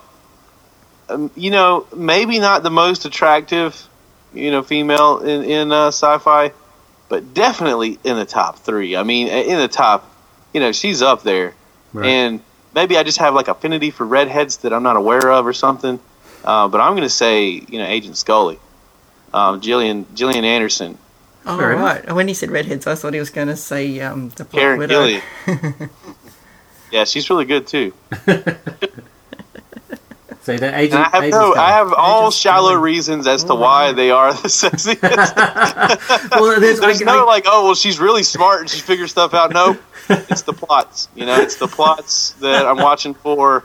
oh, look, I, I'm, I'm happy to say that this that my answer is based purely on physical attraction. No, it's not. It's got nothing to do with characteristics. I mean, otherwise I'd have to say Mal Reynolds if I was going for that. But no, but in terms of physical attraction, I knew his name would come up. Captain Mal. or Thor. or Thor. He's hot. um, anyway, no, but in terms of just pure attractiveness, um, a, a few years ago, I would have easily have said Buffy, um, Yeah, because I was just obsessed. Uh, but now, I don't know. It's it's hard. Um, it's just there's so many, so many very, so many very attractive ladies in sci-fi. It's, Yeah. it is. It's hard. I, I was having trouble with this one too, but then when Bo said Scully, I thought oh, I have to say Mulder. yeah. No, I it. agree. Again, that's fair I- enough. That works. So, yeah, I, I agree with Agent Scully. If you had asked me to pick a male, that's who it would have been. yeah. So what I like about him too is, is he's not uh, unrealistically looking either. He, he like he looks like your everyday guy, and he's got a lot of character in his face. Oh, oh, oh, oh, oh, oh, oh Sherlock. No Is, way. is he really a superhero? He's not a sci-fi.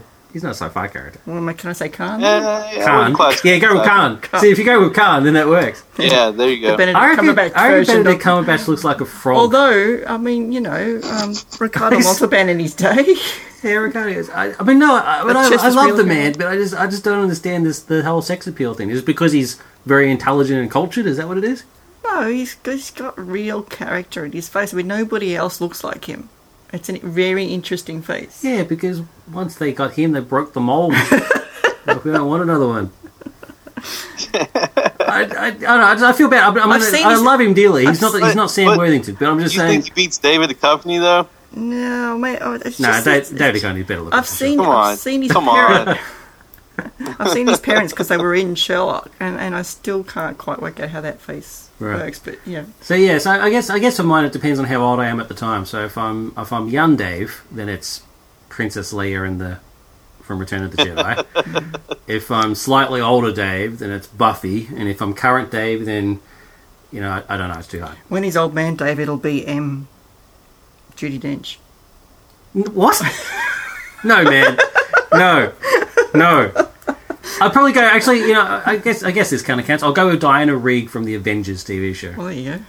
She's s- stunning. What, what about Jaime Sommers? Yeah, that's, I, I'm going with what I go with. Okay, How many am I allowed to have? We could be here all day. Lee Majors. Lee Majors. mm, Majors. Okay, so our next question is from Rachel. Uh, we actually we we already covered this uh, in our Doctor Who special episode, but Bo, we didn't get Bo's answer, so uh, this is mainly for Bo. Uh, favorite Doctor Who villain? Um, the silence. I think the silence is my favorite. And anytime I'm trying to sell somebody on Doctor Who, and I'm like, you got to watch this show. Like, I know you think it's like, you know, fairy tale and that it's not very, you know, you know, highbrow sci-fi. But let me let me tell you about this episode. And I always tell them the episode where, you know, the Doctor goes back in time to the to the moon landing, and um, it, it gives me goosebumps telling someone else that story. Like I I, I love that episode and that story. Um, and it's and it's an example of what I love about Doctor Who. Um, it just you know it just it, it's just this concept that like is is simple. It, it's it's simple in sort of a subtle kind of way, but they can turn it into such a grand you know story. You know, like it's such a it's such a grand element of the, of that story, the, the silence. So I think I think uh, I think they're my favorite favorite enemy. Cool. Good choice. And just for anybody who didn't listen to the Doctor Who episode, our favourites were. I didn't have one. That's right, you didn't have one. That's, that's a good point. I should have remembered that before I segued across. Um, and uh, mine was the Master. All right, so fi- final question for before we go into our intermission. I'm still undecided on what I'm actually going to do with the intermission. I might just play a song. Um, Brad sucks. yeah, Brad Sucks. So I might even I might even play a Brad Sucks song.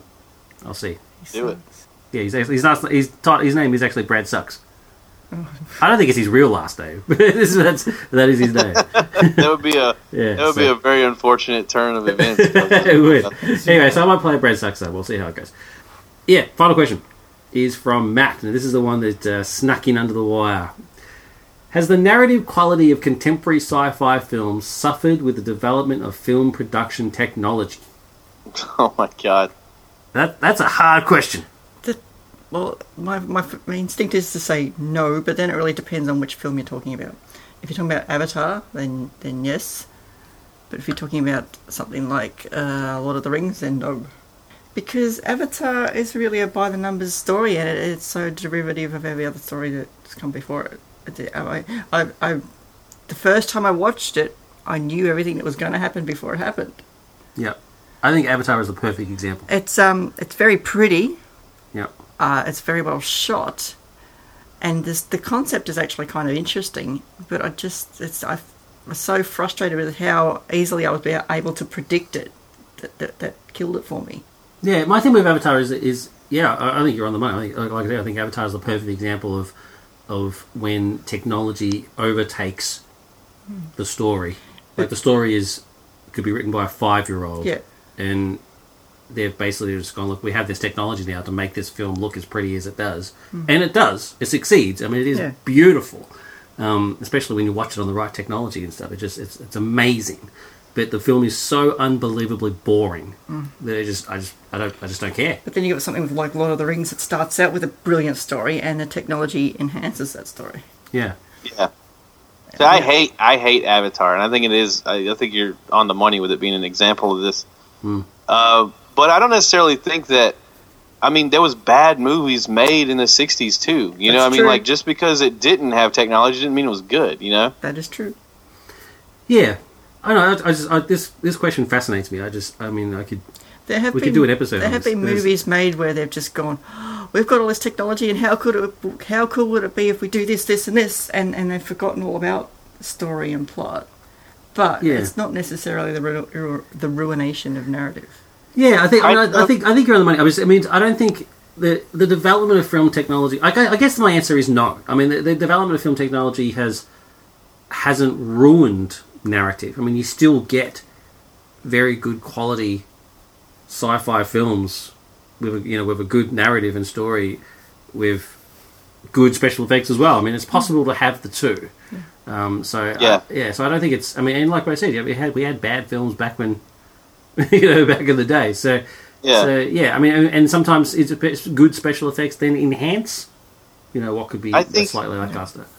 I think that there are movies like Avatar. Again, Avatar is just the poster child for this, but like it, there are movies that because of the special effects, and not just the special effects, but the amount of money they threw at advertising and at promoting it, Mm. that like it's totally overrated. Like where people think it's a good movie, even even when they haven't seen it yet, they think it's gonna it's an amazing movie. and and it's really not. So I mean, I would say that the advent of special effects and things like that have created that situation. Not necessarily where it brings about bad movies, but where it can trick an audience into thinking that a bad movie is good. Yeah, spot on. I think it's I think it's made filmmakers lazy. It's like, well, mm-hmm. if we throw a lot of spectacle at stuff, like another another good example is is, is Avengers: Age of Ultron. Like the story in that is actually quite lacking. But I don't even like that. I, I really was disappointed. Yeah, so I mean, it's, it's I mean, it's the, the story. I mean, certain things that happen in that film are just are ridiculous and and unnecessary. And the story, really, who cares? It's, it's all been done before. Uh, but you know, there's been so many you know sort of cool action scenes that sort of it tries to sort of you know cover up. It does, I mean, it uses technology, uh, special effects to sort of to cover up the, the lackluster sort of element to it. So, but I mean, I still I still stand by I still stand by my answer. I, I, I do think the answer generally is no, um, because there is so many good examples where they've been able to work both. Um, but you definitely, yeah, as we pointed out, you definitely have good examples of where it's yeah where the answer would be yes. Anyway, so uh, yeah, very very interesting question. Thank you very much, Matt. And uh, it's the only reason I allowed it in, even though it came in after the October first deadline. But it was an interesting question. It was a good Um, question. it's also a good segue into uh, part two of the show, which uh, which is going to start with a review of the film Predestination.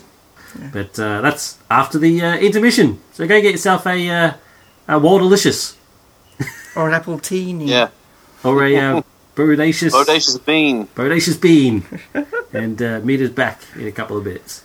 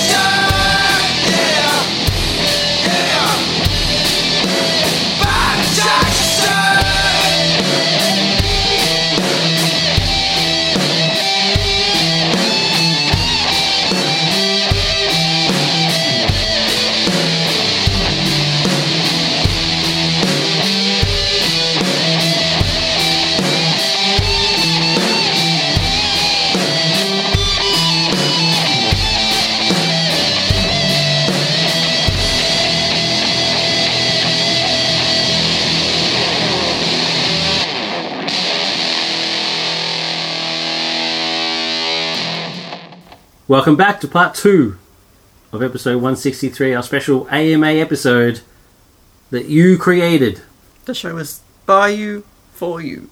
Well, via us. by What? by them slash us. Yes. Yeah, we'll say it's 50. It's a 50, 50. Yeah, it's, we'll share the profits 50 50. Pity, pity. Yeah. yeah, we'll split all profits. This is the profits are zero. uh, jeez. As long as we don't divide by zero, everything will be fine. But uh, yeah, so part two. So I hope you enjoyed that uh, that little intermission there, and uh, you got your your topped up your drinks. So, like I said uh, at the end of part one, part two is going to start off with a review of Predestination, as suggested by Katie, and she actually has a question as well. So it's going to be a review with a question. Very Ah. exciting. Very exciting. So, Predestination is a 2014 sci-fi film based on the book by Robert Heinlein called All You Zombies. So, if you've read the book, oh, actually, it's, it's a short story. If you've read the short story All You Zombies, then uh, it's probably going to ruin the film for you because you'll know the twist. Uh, but it is, uh, it's, it's, it's a very important film to not know any spoil- spoilers for. So, we're going to try our hardest. Chris and I watched it the other night, so we're going to try our hardest to not spoil it as much as we can. It's going to be very difficult. If we do, I will cut it out. I want we don't we won't apologise for it. I'll actually cut it. Cut it out. Yeah. Did you do the hand motion when he said Yeah, she, so she did the head movement. In my mind, I did the hand. Uh, so yeah, so it was actually uh, it was filmed in Australia, which is pretty cool. Um, it's some of the scenes were filmed at uh, Abbotsford Convent School thing, Abbotsford, Abbotsford School, uh, which is very pretty, and uh, the rest of it was filmed at Docklands Film Studios, which is pretty sweet. And why does it say Queensland at the start? It was financed by Queensland. Oh, okay. Yeah, uh, financed by the state of Queensland, but filmed in Melbourne. Cop that, Queensland. They managed to get the Empire State Building in the background, so that's pretty clever. CGI. That's amazing. And uh, and yeah, as as we talked about in uh, in part one, this is a good example of uh, of what I think to be an excellent narrative uh, combined with you know special effects in order to make it work. Uh, so yeah, so it's the story is basically this is where it gets I hard. didn't say the story. Right, well, I'll read. I'll read what IMDb says. Right, Okay. the life of a time traveling temporal agent. On his final assignment, he must pursue the one criminal that has eluded him throughout time. That's pretty much it, really. Carmen So- Sandiego? Yeah. Yeah. so it is. So it is essentially. It's a story about family and, most importantly, identity. Right. Identity is very important to this film, and oh, it's so hard without spoilers. But anyway, um, it's directed by um, the Spierig brothers, Michael, Michael Spierig and Peter Spierig, uh, and Which also, I misread as Spielberg on the screen. the Spielberg brothers? What? He does have a brother, doesn't he? They're like, I don't uh, know. he has a sister at least. Um, it stars Ethan Hawke. Uh, Sarah, uh, mm. it stars Ethan Hawke. Uh, he does uh, very well, and uh, I was also very excited to see Noah Taylor show up, which is pretty cool. But, uh, it- accents. It also stars Sarah Snook, um, and she just does an amazing job. I've not seen her before, but she's a, a revelation. well, I have seen her before because I've seen uh, these final hours, and she's in that. Okay. Um, and uh, she's just amazing. She's And- Australian. She's Australian. She's Australia's own. Australia's own Sarah Snook. Well, I was in Australia's own Noah Taylor. Yeah. And, you know, Ethan Hawke, honorary Australian. But uh, it's, um, yeah, so, and, and, and again, and we can't really explain why she's so good. I mean, she, and she plays multiple roles. A la Orphan Black, she, she plays multiple roles, and um, she's brilliant in all of them. So she is, uh, she is absolutely amazing. That's about all we can talk about about the actual film itself. The bird really liked it too. The bird liked it as well. That was the bird's the bird's thumbs up, um, up. God, Uh, is the things that keep jumping to my mind are things to talk about, but I can't talk about because that would. spoil yeah. So I guess we'll talk about it in terms of whether we liked it or not. Um, I loved it. I thought it was. Uh, I thought it was very very well done. It's um, this is not a fault of the film itself, but the actual story. The story, as interesting and as, as it is, uh, I, I mean, I think it's actually quite brilliant. It's it basically. I mean, it gets you thinking. I'll just I'll end it by saying that I think it's. I think every single person involved does a brilliant job, and um, there's obviously a lot of love, and it's very very well done. And, Yeah, it's, uh, it's very well done. I mean, there were a couple of th- things that happened. I thought, well, this is happening specifically for a reason that will pay off further down the line. yeah, it's full of that. Yeah, but um, it's it's well worth well worth a watch. I give it four. Cool. I gave it four point five, I'm still digesting it, so maybe a four point five in the future. which makes sense because it's a time travel story. Yes, or in the past. Or in the past, I might give it four point five in the past. you're weird. What was the question? The question is, now this is this is a perler. How did the sequence of events actually begin? Now, again, it's kind of hard to explain to answer that question without giving away any spoilers. Well, I don't think it spoils. There's the- no way to answer. I don't think it spoils the movie to say uh, there's a paradox involved, Yep. And by definition, you can't. There is no beginning or end. Yeah, That's perfect. Perfect. You're a genius. Um, yeah, that's it. That's Richard answer. Alpert gives John Locke the compass, who Yeah. goes back in time, and then gives it to Richard Alpert, who goes to the future, who gives it to John Locke, who gives it to Richard Alpert. It never ends. Every episode you've got to mention Lost. You're obsessed. But it's that it's that kind of conundrum where it's just Yes. where Alright, did that- the well, that's- compass yeah, originate? That's it. So Yeah. yeah. so it is actually it's impossible to know what the beginning is, and they even allude to that fact by telling a joke in the movie itself. The snake eating its own tail. No, that's that's not a joke. Uh, the, Oh, the the, rooster. The, ro- the joke is that what comes first, the chicken or the egg, and and he answers with the rooster, which is hilarious. But but uh, it, it doesn't really answer the question. You know what I mean? So yeah. Anyway, um, so yeah. So I'm sorry, Katie, but we actually can't answer that question without ruining anything. But uh, but Crystal's answer was perfect. We're going to live with that. Yes. Katie, moving on to the next question. Now, this is a perler. This is from Nadia. DC versus Marvel. Which is better or are they equal? And she's referring to the entire universe, not specific characters. Does she wanted the internet exploding? Did I she, know, want- it she is- want to explode the internet. This is going to start wars. I'd say they're equal. You think it's because you don't care? let's let's let's let's uh, everybody say let's go around the table. Let's go around the room, and everybody say their answer, but don't say why. And then we're gonna talk, and then and then we'll go around and talk about why. All right, You want to do that? go Yep, for it. all Ladies first. All right. My answer is that they're equal. Okay. you. Bo, Marvel. Marvel.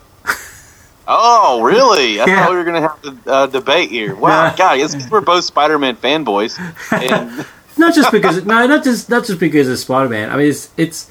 I'm just not. I'm just not a fan of the ethos behind the DC universe as a whole. It just, it just doesn't really. It just doesn't really work for me.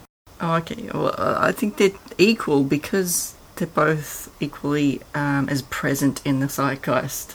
Probably, if you asked uh, uh, general people on the street, like you took a quick survey and said who is the most famous superhero in the world, you'd probably get Superman.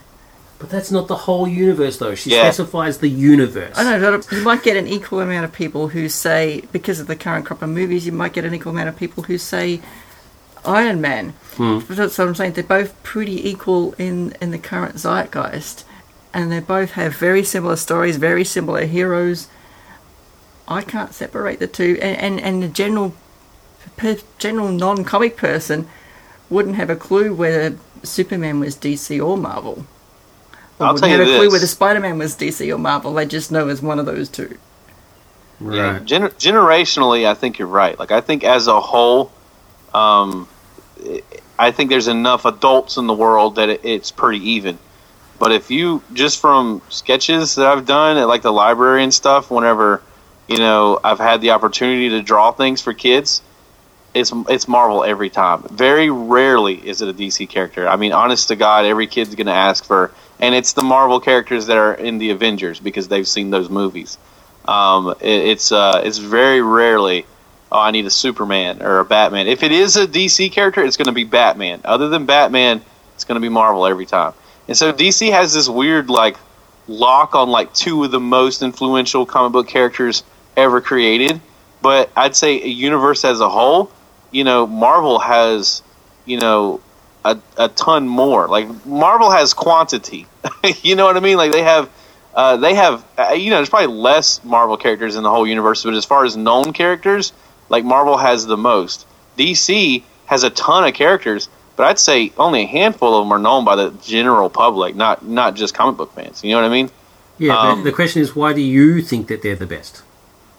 Yeah, why do I think so? I think that I think that it's it's kind of like uh, you know when I got when I was a kid growing up, I, I read Marvel because I understood it better, and, and I liked the X Men, and and I was in the '90s when the X Men was huge, and that that's kind of like it was. That's what was advertised to me, and that was that was what I got into, you know.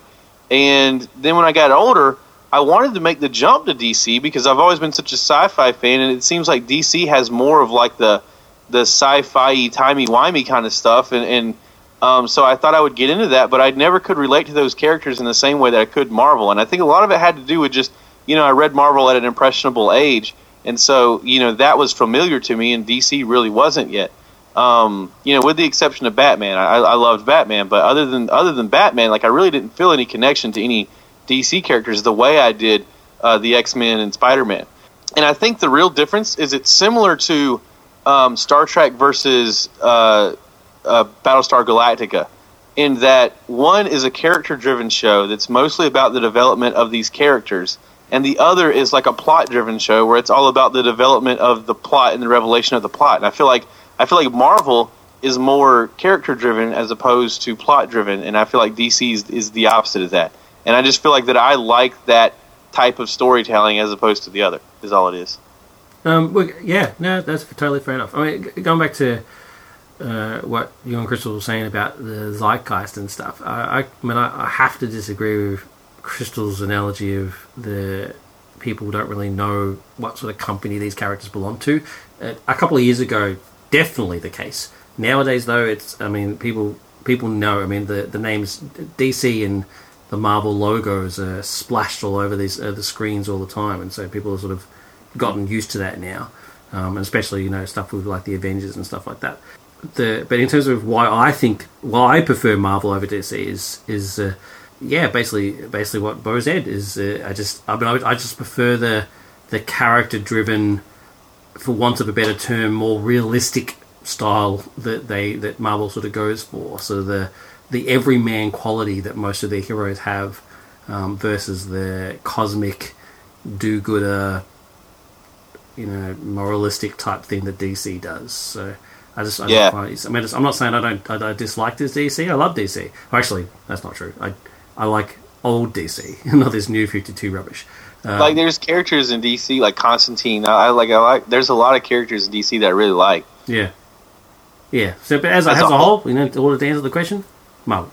Um, as a child, my favourite superhero was Superman, and I think it's well, I don't think I know it's because of the Christopher Reeve movie. Yeah, If you have a look at the movies produced now, you you definitely take kids to see some of the Marvel movies, but I can't think of a, a Yeah. recent DC movie where you would take a child to see.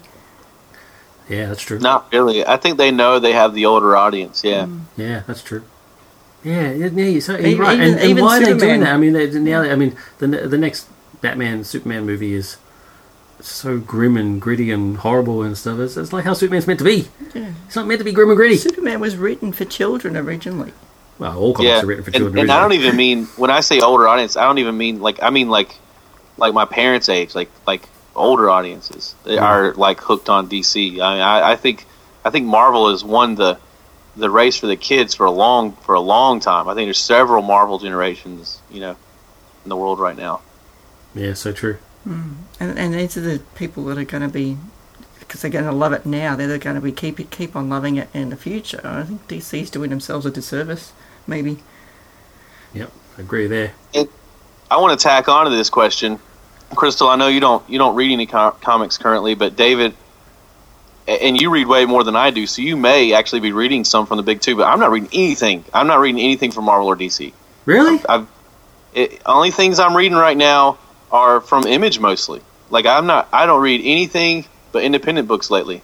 Dude, you're missing just- out. I mean, it's, it's I mean, it's the, the the current the current crop Secret- is is pretty Secret ordinary. Wars. I haven't read a single a single issue. I haven't I haven't read anything. Secret Wars is a waste of time. I'm just I'm just lost in that whole world now. Like it's just it's just um it, it's I kind of know what's going on with the characters just from you know reading articles and stuff, and I kind of keep my finger on the pulse of it. Yeah. But in all honesty, like I just don't get excited about those books anymore. Like I just don't. You know, I, I don't know how many times I can read the same stories over and over again. Like I'm just kind of over the the main the main two. I'm just kind of over it. I'm still way into comics, probably more now than than I have been in a long time. But I've been picking up stuff that like you know I purposely try to seek out stuff I've never heard of, Yeah. and like I, I just I just did not. I'm sort of in the independent scene right now, you know, more Yeah. than I am anything else. I've been reading a book called Welcome Back. Um, it's really good. It's by Boom Studios, and uh, I just I just been trying to pick up kind of odd odd stuff lately more than I have been uh, the main two. I, I, I don't know why. Yeah, no, I'm with you, man. The independence uh, uh, is where it is at the moment. I mean, Saga and Sex Criminals and and uh, you know various other stuff like that. They're definitely definitely the way to go. But uh, that's not to say that the big two aren't producing anything good. Like so, pre Street Secret Wars, Ms. Marvel for uh, Marvel was awesome. Um, funnily enough, the Harley Quinn comic from DC is actually quite enjoyable. Uh, so, uh, and they're sort of you know light-hearted entertainment type stuff. But yeah, the big, the big main, the main books, I just, I've, I've lost all interest completely. Lost completely all interest. So there's, there's, I mean, Secret Wars is boring me to tears, and uh, I've hated New Fifty Two since it began. So yeah, so I'm with you there. Images, Image, and the other independents like Boom and stuff. Go for it. Um, so the next question is also from Nadia, and it's which would be more likely to occur in reality, the Terminator or iRobot? I, I would say iRobot, but um, the actual Asimov book version, not the movie version.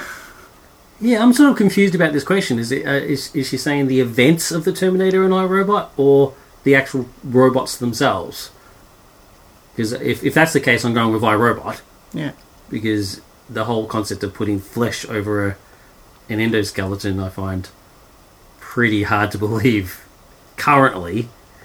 Um, I think, I think she means like, is it, it? Do we have like a a doom and gloom future ahead where we make these militaristic robots that end up taking over because they get too smart, or is it that we build these robots and artificial intelligences uh, as part of our convenience to make our lives easier, but they're not necessarily militaristic in any way, and then they evolve to such a point that they can take over the planet.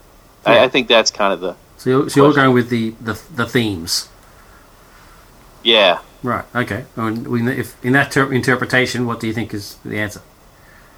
I say iRobot. I think it's well. I don't know. I, I say iRobot. It's more likely that you know our artificial intelligence, uh, you know Siri, basically would turn into uh, an actual robot that we have in our house, and, and she's just there to make our lives easier. And then as as we build, you know, as we make her smarter and smarter, and and um, you know, she would eventually uh, maybe have feelings and maybe not like the way we treat her.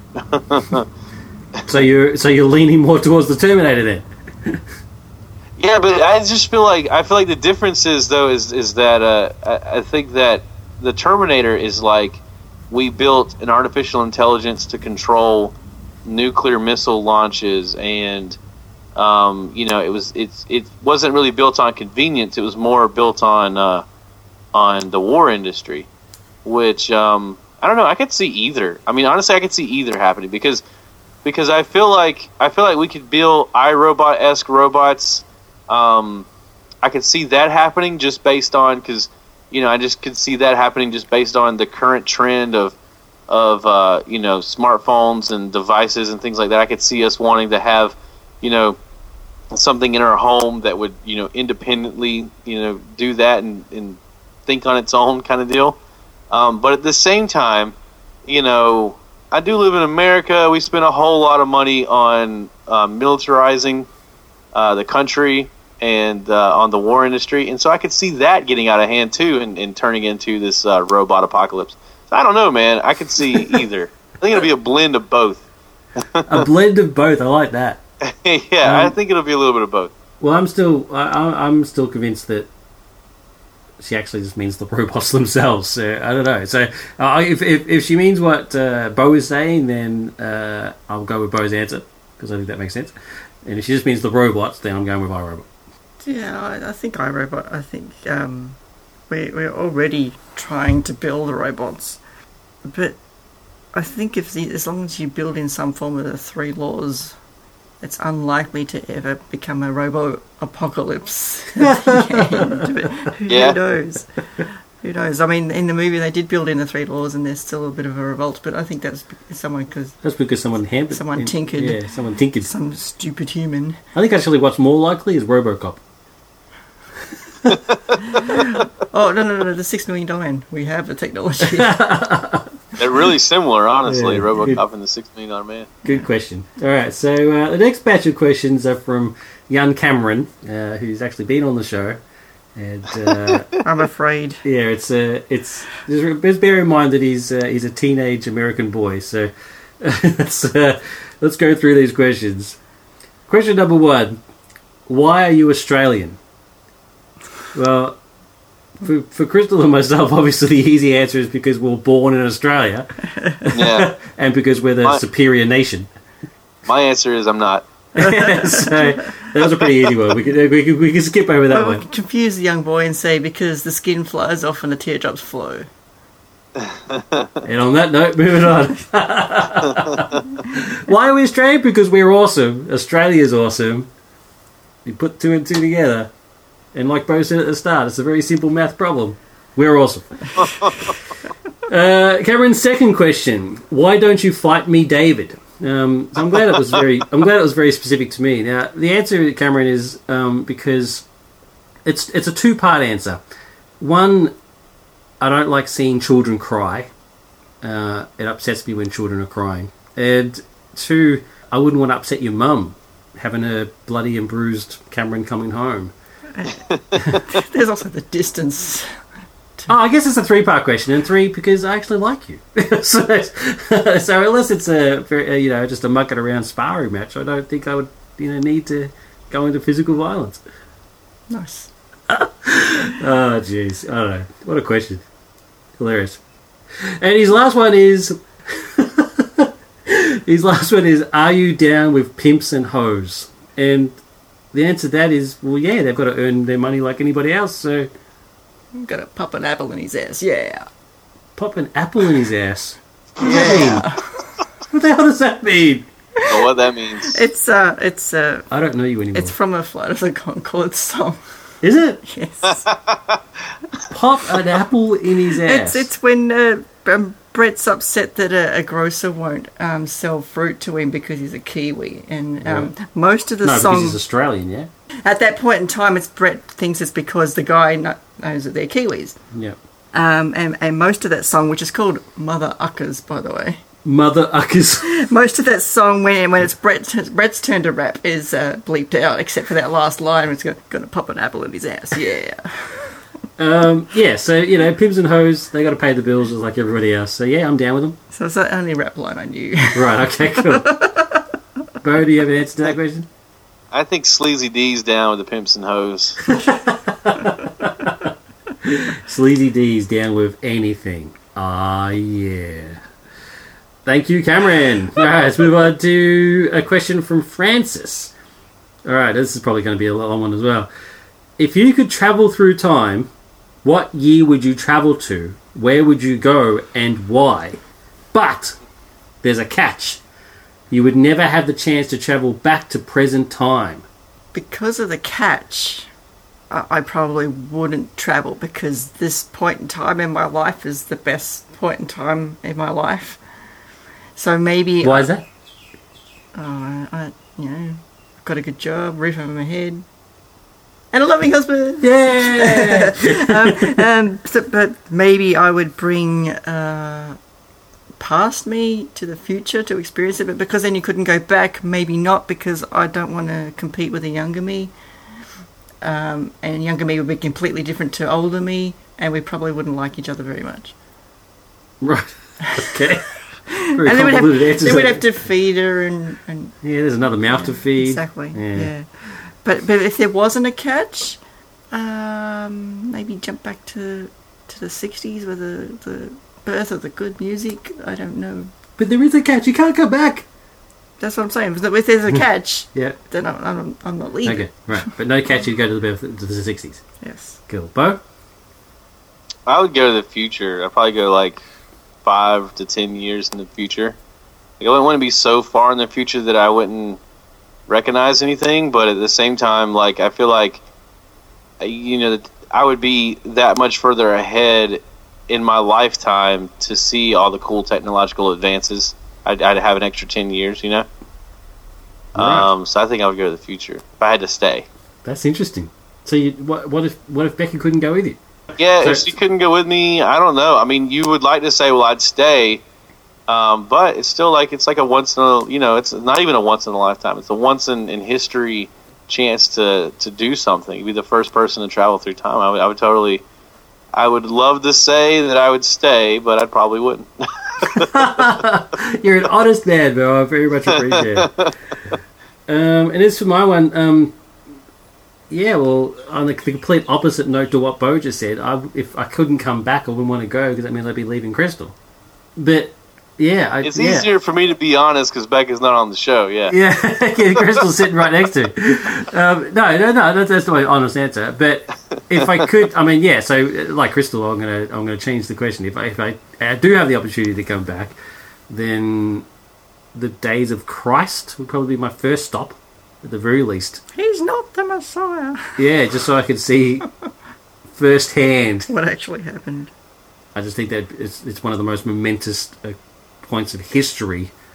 Whether you and, and because I, I don't necessarily believe that he's the son of God, but I do believe that he was an actual real person. So the opportunity to go back and actually see this particular person who's inspired billions of people. So momentous, we base our whole calendar on it. yeah, so I just I, yeah, I, mm. I think that would be a pretty amazing thing to see.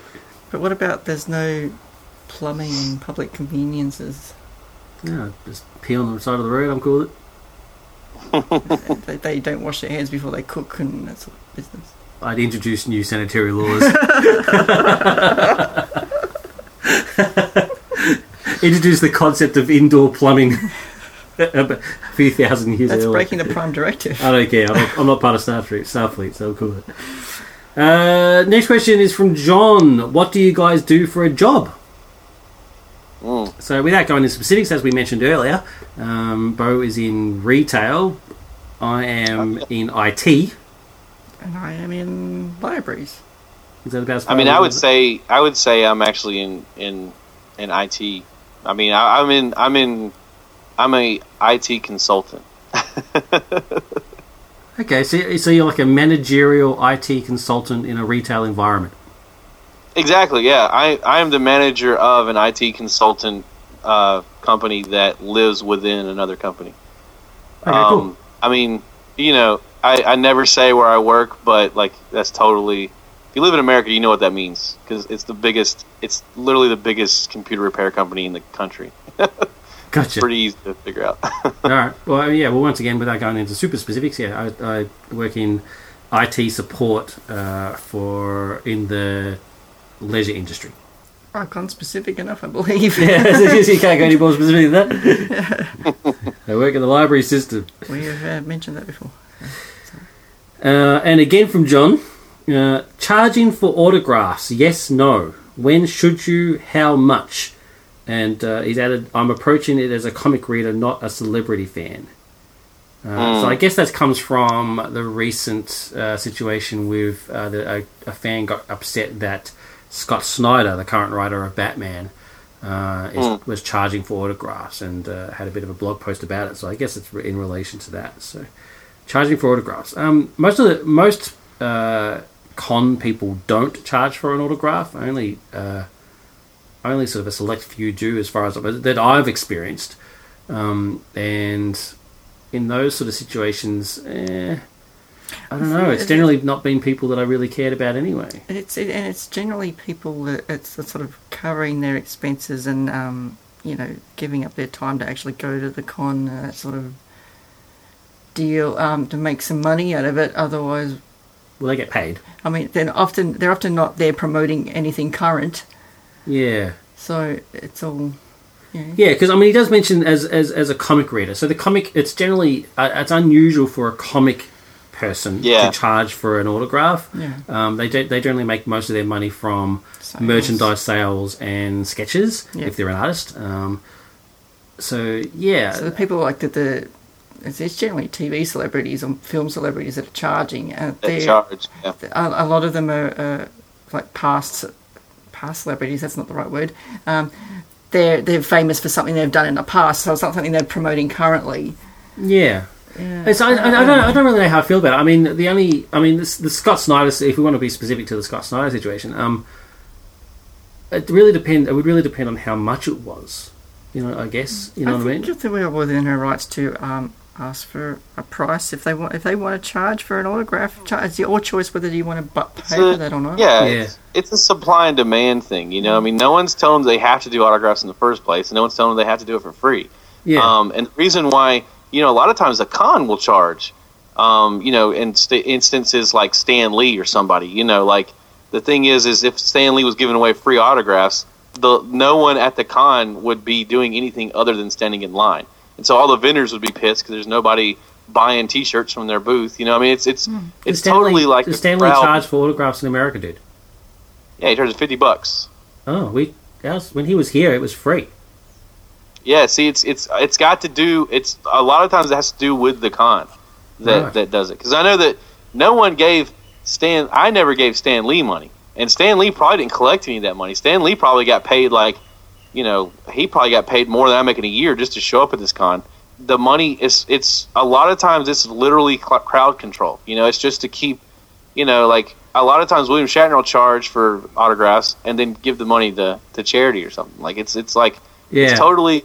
It's just if they don't do that, then everybody at the con is going to be in that line, you know. And then, um, and then the reason why it's not as popular in the comic world is because even if you're a fan of a, a particular superhero or a, su- or a certain book, you may not necessarily even know who the colorist is or the or the penciler. You know, there's only certain names like Neal Adams and I would say Scott Snyder is one of those names. Um, you know, I, there's only certain names in the comic industry that's going to attract a huge crowd. Um, and so there's only so much crowd control that's needed in the comic world. But that's usually what it's based on is where they think the biggest crowd is going to be. They try to deter it a little bit. They try to deter the crowd a little bit by putting a price on it. That's an interesting take on it. It's, I mean, it's, it's there has been occasions. I mean, like like I said before with the charity thing. Yeah, there was um, one particular uh, artist who did charge. Um, and I can't for the life remember his name now. Um, but every single cent went to charity. Um, Yeah. So that was pretty cool. Um, and there's but then there's other people who don't charge, who I really think should charge. Like uh, when when uh, Dan Slott was there. Like Dan Slott, Yeah. is a bloody That's a legend. per- he will he will sign anything you put in front of him. You know what I mean? And and he was uh, one dude. I mean, when I was standing there uh, waiting to interview him, um, one dude come up with a stack of comics that I kid you not was we could fill a lawn box. It was just insane. And Dan Slott signed every single one of those things. You know what I mean? And the same with Brian Brian Michael Bendis. Very, very basically the same thing. He was. He, he did it in a, me- in a mechanical way. Like he's he, I mean, he doesn't charge either, and well, at least he doesn't in Australia. I mean, obviously it's different. Uh, maybe. No, no, I don't think he does. Yeah, at but least he's, uh, he's the no, same. He just he basically had a stack of comics. He would sign, flick, sign, flick, sign, flick. You know what I mean? It was just crazy the amount of stuff that he was signing. So he that- should charge. I think that's very nice of them, but I think it's a little selfish on behalf of the person bringing up the stack of comics. yeah, yeah. way selfish. Yeah. and expecting them to get be signed a from the person who's got to sign all of them b holding up everyone standing behind them yeah. I'm with you. I, I the, the dude, the dude that brought in the stack for Dan Slott, I was just, Yeah. I just I shook my head. I was appreciate like, seriously? i appreciate his enthusiasm and that he's obsessed and, and, and this is really a big deal for him but yeah, have it you know think about other people as well yeah. But I mean, just I mean, a balance yeah, creators like that, I just think are just are awesome. I mean, the fact that they would go to that much effort and.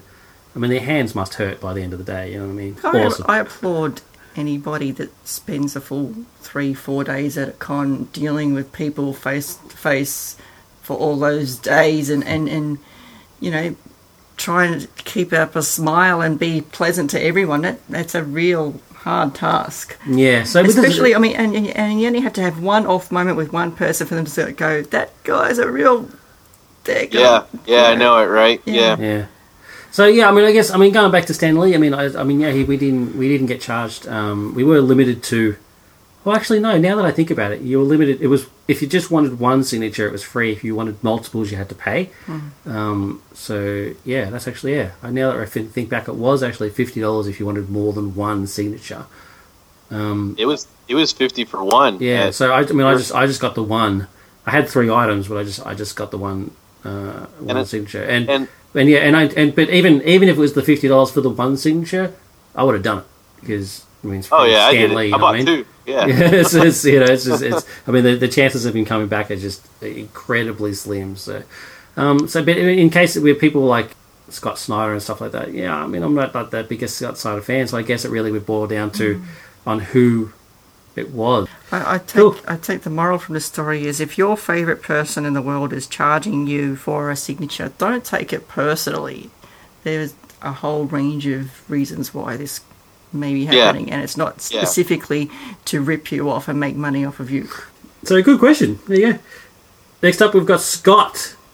Which books would you like to see turned into films or HBO quality series? Uh, I would like to see the Smokey Dalton series by Kris Nelscott that turned into a quality HBO series. So, Smokey Dalton is the uh, the lawyer guy, or Smokey Dalton is a detective. oh, he's an African American detective? Yeah. Yeah, it's set in the 60s, and uh, he's sort of got to work under the radar a lot because of the way the way it works between black and white people in the 60s. And who would you cast as Smokey? Ah, a good question. Um, I can't remember his name, but he played the president in 24. Dennis, was it Dennis? Dennis Haysbert? Yes. Or something like I that. would, Haysbeth? I would either cast him or Avery Brooks, but I think Avery Brooks might be a little old now. I'm just thankful you didn't say Idris Elba because I'm sick to death of that dude. It actually never occurred to me, but He's, he he's- might he's be in alright. everything. No, No, no. he might be alright. But no, I think Dennis, because when I read the books, I picture Dennis Haysbert. Yeah, okay. Hays, Haysbeth? Oh, something like that. It's Dennis something. Yeah. But he, no, good choice. All right, cool. Awesome. Uh, Bo. I uh, I had to say eleven twenty two sixty three because I can't think of a non Star Trek book I've read other than that in the last couple years anyway.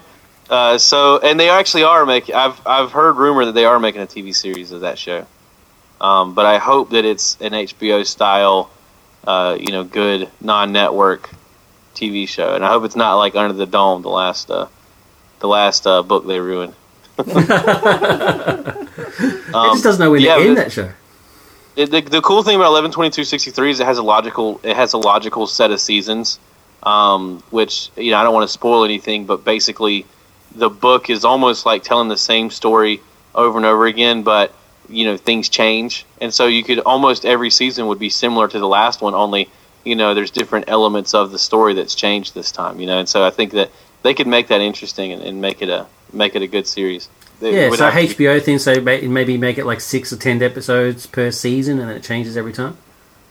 yeah, That would yeah, work. yeah, yeah, that'd be really cool. Yeah, that would work. Um, and then my and my second answer to this is um, uh, some of the. I wish they would take the Lost book series and make a TV show out of it, um, just so that there would be more Lost on TV. That's the reason why. I'm going to ban Lost from being mentioned on this show. No, no, I wouldn't do that. I, you love it.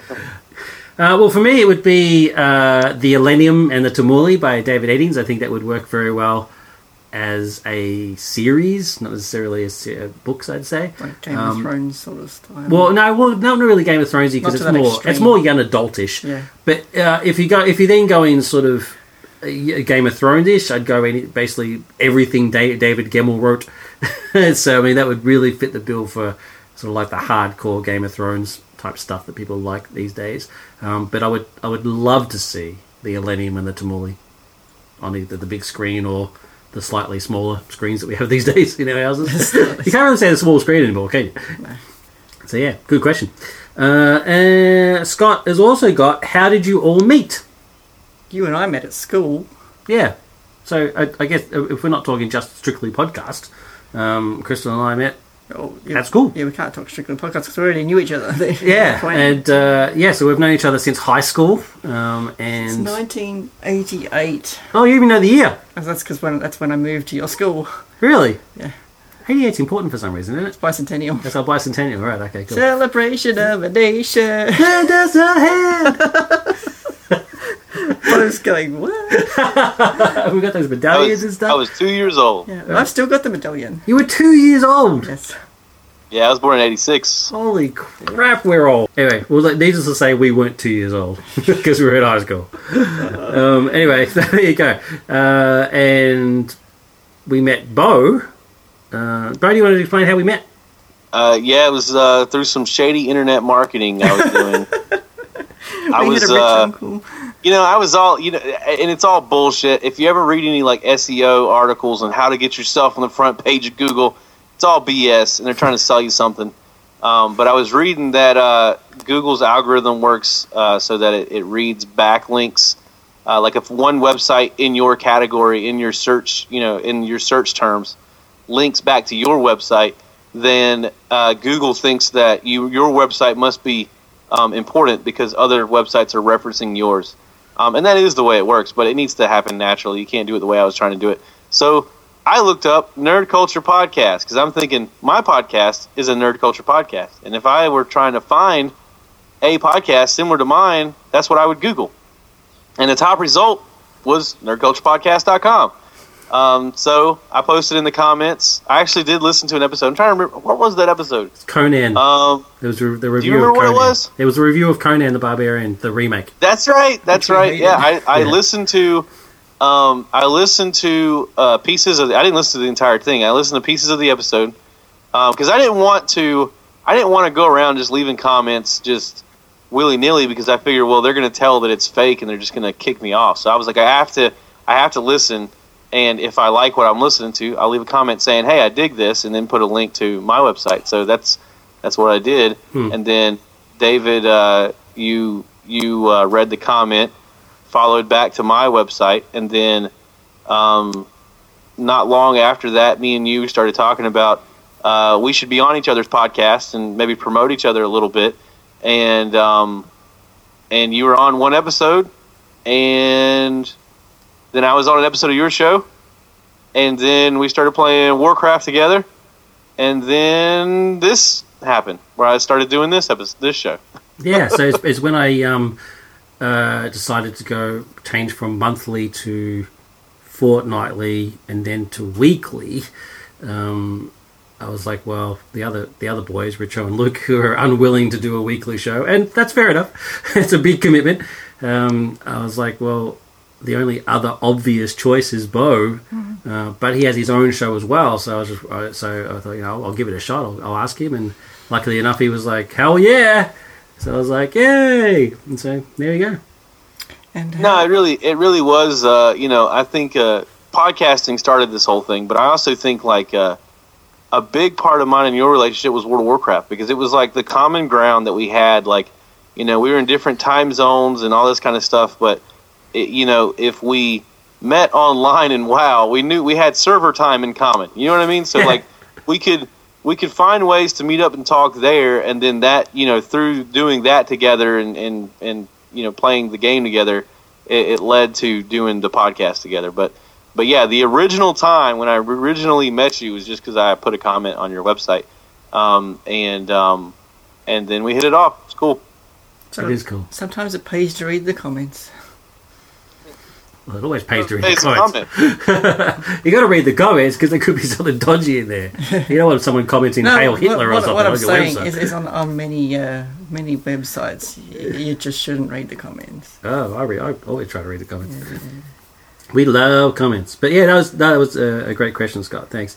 Um, it's always good to reminisce. Should, should, But, uh, are we going to say how we met the other two crew members? Oh yeah, okay. If you want, um, The if- alternate crew members? yeah, the alternate crew. Oh, they're going to be very offended. if That's what we call them. Uh, uh, the original, the original crew. the original flavour. the original flavour. I like that. Um, yeah, Richo. Uh, well, uh, Richo, I met um, at school as well through high, high school. Um, it was uh, Love I at just- first sight. it was love at first sight. You're right. Um, no, it was it was it was a, it was a weird experience because um, our schools there was uh, three schools in the region and they sort of all amalgamated. Um, but during the amalgamation period, Yeah. um, they sort of moved the kids around to sort of different campuses. Um, well, different actual schools, but they sort of they become sort of alternate campuses of each other. Anyway, I'm going into too much detail. Nobody cares. Um, but uh, anyway, so it was uh, when I first moved to uh, this new campus. They were already there. So the senior campus at that point. Yeah, the senior campus. Yeah, I guess. Yeah, I guess that's the best analogy for it. Um, and I didn't have any friends, and it was kind of lonely, kind of lonely experience. It was it was kind of weird. And um, one day I was in uh, we was in class, and we had the same class together, and he was drawing a picture of Spiral, the character from uh, the X Men comics. Uh, and I walked, walked past, and I was like, "Hey, man, cool, cool picture. Is that uh, Spiral?" And at first, the way he explains it, at first he was kind of like, "Who's this dickhead?" who's this asshole who's about to pick on me? But um, but when he realised that I was actually being serious and it was I did, think it was a cool picture and the, the fact that I actually knew who the character was, he was kind of like I was like yeah yeah it's Spiral and yeah I drew it myself and lots of stuff and and um, and uh, we sort of just you know hit it off sort of met and uh, the rest is history. And Luke. Uh, Luke I met because Luke I met because Richo. Yeah, you met. yeah, you met for Richo. Um, you know what? I'm actually not completely sure exactly how I met him. He was going to school with David's girlfriend Penelope. I, I, I my earliest memory memory of Luke is I went to see a play that he was in, which was just an amazing performance, like very physical performance. Like he was beating himself up on stage, and it was just I was just blown away. It was Luke just just, like, constantly surprises me. yeah, it's just it was just yeah, it was just it was just I was just like holy crap, who is this kid? And then yeah, and I just we just hit it off because he's just he's just an amazing dude. Yeah, and Richo, of course, you know my, my best friend. He's a legend. I don't say that to his face though. Oh. Because he's got a bit of an ego. So not only is Richo champion, but Scott is also a champion because Scott actually had uh, two other questions, but they were so awesome um, that I'm actually going to turn them into episodes. So instead of doing them on this show, they're going to be each question is going to be a full episode all of its own. Um, that's because they're just they're epic questions. So um, episode 164 will cover his question: What are your favorite conspiracy theories? And that'll be with the original Flavor Crew, uh, because I know Richo is just a massive, like myself, a massive conspiracy theory fan. So sorry, Bo. Um, but uh, and episode 169 will cover his question: What pod, what other podcasts do you listen to? Um, so 169 is going to be an entire episode about podcasts, what we listen to, why we do what we do, um, and, and you know just general podcasting type stuff. Um, so Scott, thank you very much uh, for your questions and for your suggestions, and uh, you've, you've actually inspired two other episodes uh, with them. So it's going to be awesome. You're a champion. So let's actually finish up with coming soon. And I say that because I've incorporated one of the questions into coming soon. You're clever. I am very clever. This is this is why I'm in charge. uh, so Deb has asked the question. So thank you, Deb. When are the new Star Wars movies coming out? So instead of a normal coming soon, we're actually going to talk about the the Star Wars movies that are coming out as they're coming soon because I'm a genius. Anyway, but enough of that because Crystal's giving me a funny look. Uh, so, Deb, to answer your question, episode 7, The Force Awakens, will be out December 18, 2015. And I think it's a simultaneous worldwide release. Or actually, no, doesn't New Zealand get it like a day early or something? That's because they're special. Bloody New Zealand. I don't know. Anyway, uh, the next Star Wars film will be Rogue One, or I think it's the full title is Star Star Wars Anthology Rogue One, uh, and that is December 16, 2016. Then we'll have Episode 8, which doesn't have a title yet. Uh, episode 8 will be May 26, 2017. Uh, then you've got another anthology film called Han Solo, uh, which will be May 25th, 2018. Then episode 9 will be sometime in 2019. They haven't got a specific date yet. And then there's a possible another anthology film called Boba Fett, uh, which will be released in 2020, maybe. It hasn't. It's not officially declared to be existing, but we all know it is going to be out. So. But he did. And in the meantime, of course, you've got the Rebels TV show, which he's well, he survives. He gets out of the Sarlacc. Anyway, this weird look that you give me. I you thought know, you were blind. so yeah, so uh, that answers her question and takes care of coming soon. So that's the end of uh, episode 163, that epic epic episode. So it is a long one, but uh, I think it was worth it. And again, I just want to just thank everyone who took the time to throw us a question or a suggestion. It's been absolutely amazing. Um, and they're, they're basically, they're, like I said, there wouldn't be an episode without you. So Yep. thank you so much. Uh, we will do this again later. At some point. At some point. I don't need to do it anytime soon because I've already got two of our episodes already planned out and the other episodes. In Thanks, the Scott. bag. So in the bag. So uh, yeah, it's it's really been awesome. Um, and hope you enjoyed it, especially the people who sent in the questions and stuff. So that's it from me and the crew. Crystal, I've gone blank. you've gone blank. I've gone blank. blankety blank, Bye. and Bo. David, boxes or briefs? Um, well, I wear briefs, uh, but I do quite like the feel of, bro- of boxes. I'm You? wearing, I'm wearing boxers today. Okay, I cool. usually wear boxer briefs, the combo. Boxer briefs. Oh, are they like the tight tight boxers? Google, yeah, Oh, Google yeah, boxer yeah. briefs. All right. We have those. We Okay. have those. Like the, the man pants. yeah, okay, cool. All right, boxer briefs. I'll check them out. Thank you both. Bye. Bye. You've been listening to NCP. Thank you for being a part of our crew.